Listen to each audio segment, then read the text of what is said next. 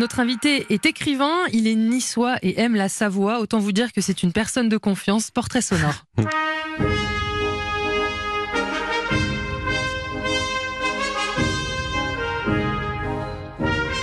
Il faut souligner euh, la qualité tout à fait extraordinaire des dialogues qui, est- qui sont signés par par Didier Van Kovlart, qui est un, un écrivain. qui est un écrivain qui a, qui a l'âge de Patrick, puisqu'il vous racontera des, des choses euh, Rien, sur je lui raconterai après. rien. Non, non, parce qu'ils Je ne raconterai plus étaient- rien. Ils, ils étaient au service militaire ensemble tous les deux.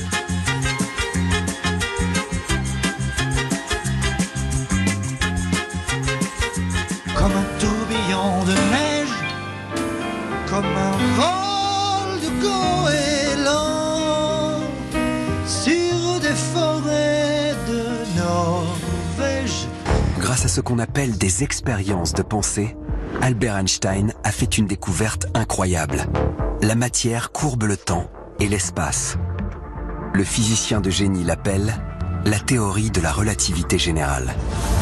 Comment un homme qui travaillait enfermé seul dans son bureau a-t-il réussi à révolutionner tout ce que nous pensions savoir de l'univers? Je compris que j'avais affaire à quelqu'un du genre que je préfère, un fantôme du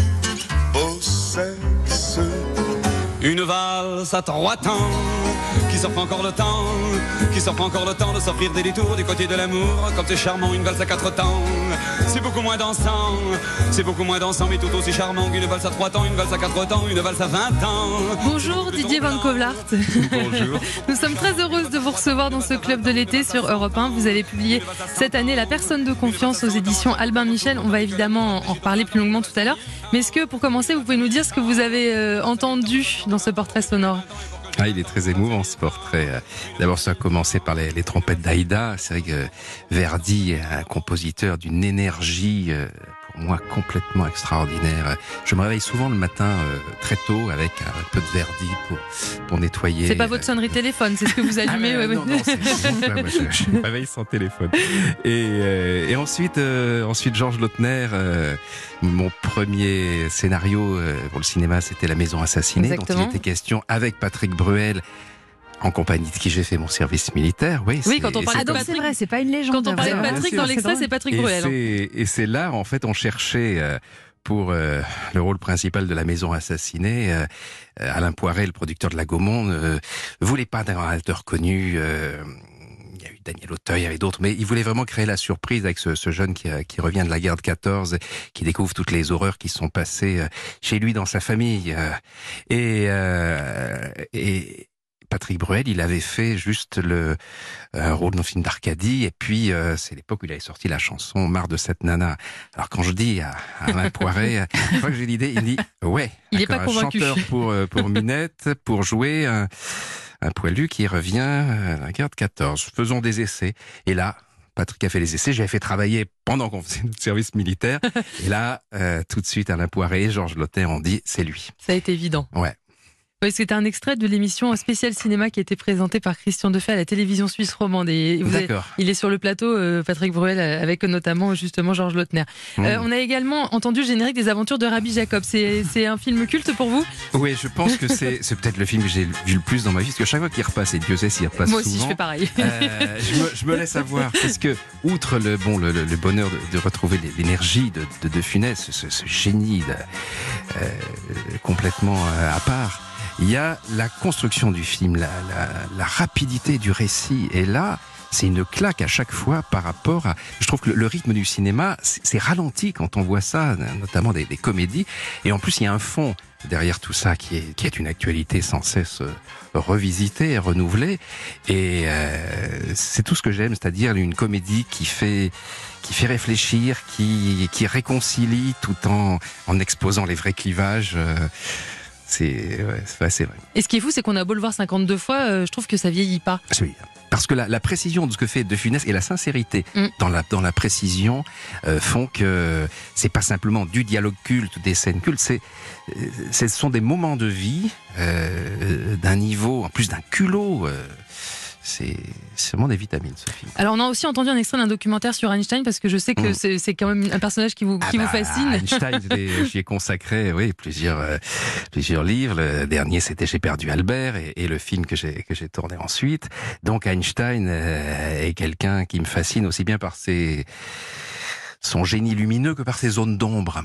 Et euh, il est aussi intéressant dans dans tous les aspects de son caractère, de sa vie, dans ses, intuitions incroyables, ses, obstinations euh, parfois un petit peu un petit peu pénibles Mhm. et euh, son attitude envers les femmes qui est tantôt extraordinaire, tantôt euh, le comble de, de l'horreur et euh, en même temps pour aider les femmes, notamment la mère de ses enfants, à se libérer de lui. C'est-à-dire derrière ce qui apparaît vraiment, lui, il, avait fait un règlement comme comme un règlement de copropriété pour la la vie de couple avec sa femme, un, un truc tellement C'est odieux. terrible. Mais, mais c'était destiné vraiment mythe. à lui dire, bon, savez, nous avons terminé, donc de moi.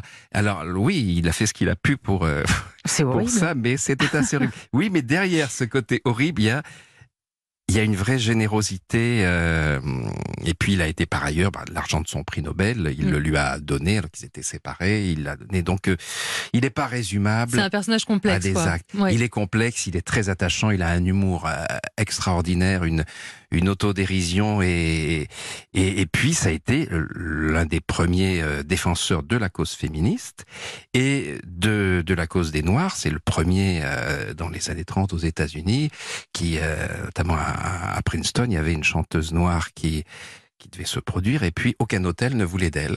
Il l'a accueillie chez lui euh, de manière ostentatoire. Les mauvais esprits rajouteront qu'elle était très jolie. Mais justement, ça fait partie de ça aussi. C'était pas, il n'y avait pas qu'un acte de, de, de militantisme assez rare à l'époque. Il y avait aussi le fait de célébrer la beauté, quelle que fût sa couleur. Et alors on a aussi entendu le fantôme de Georges Brassens. Je crois que c'est une chanson que vous aimez bien siffler ou fredonner. D'ailleurs vous étiez à deux doigts de le faire tout à l'heure. Bien sûr. ouais.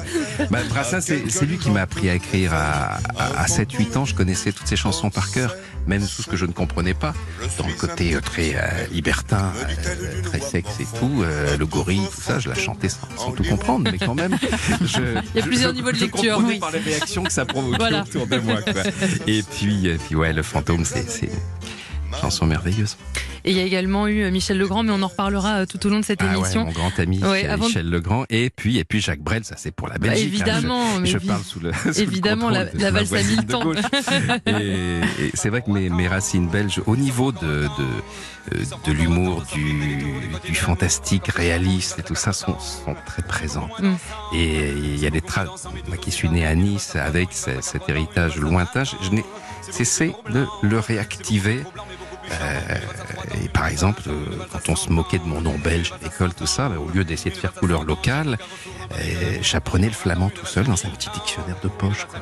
Et Je chantais en flamand. Ah, J'adore. On aime ça. Dites,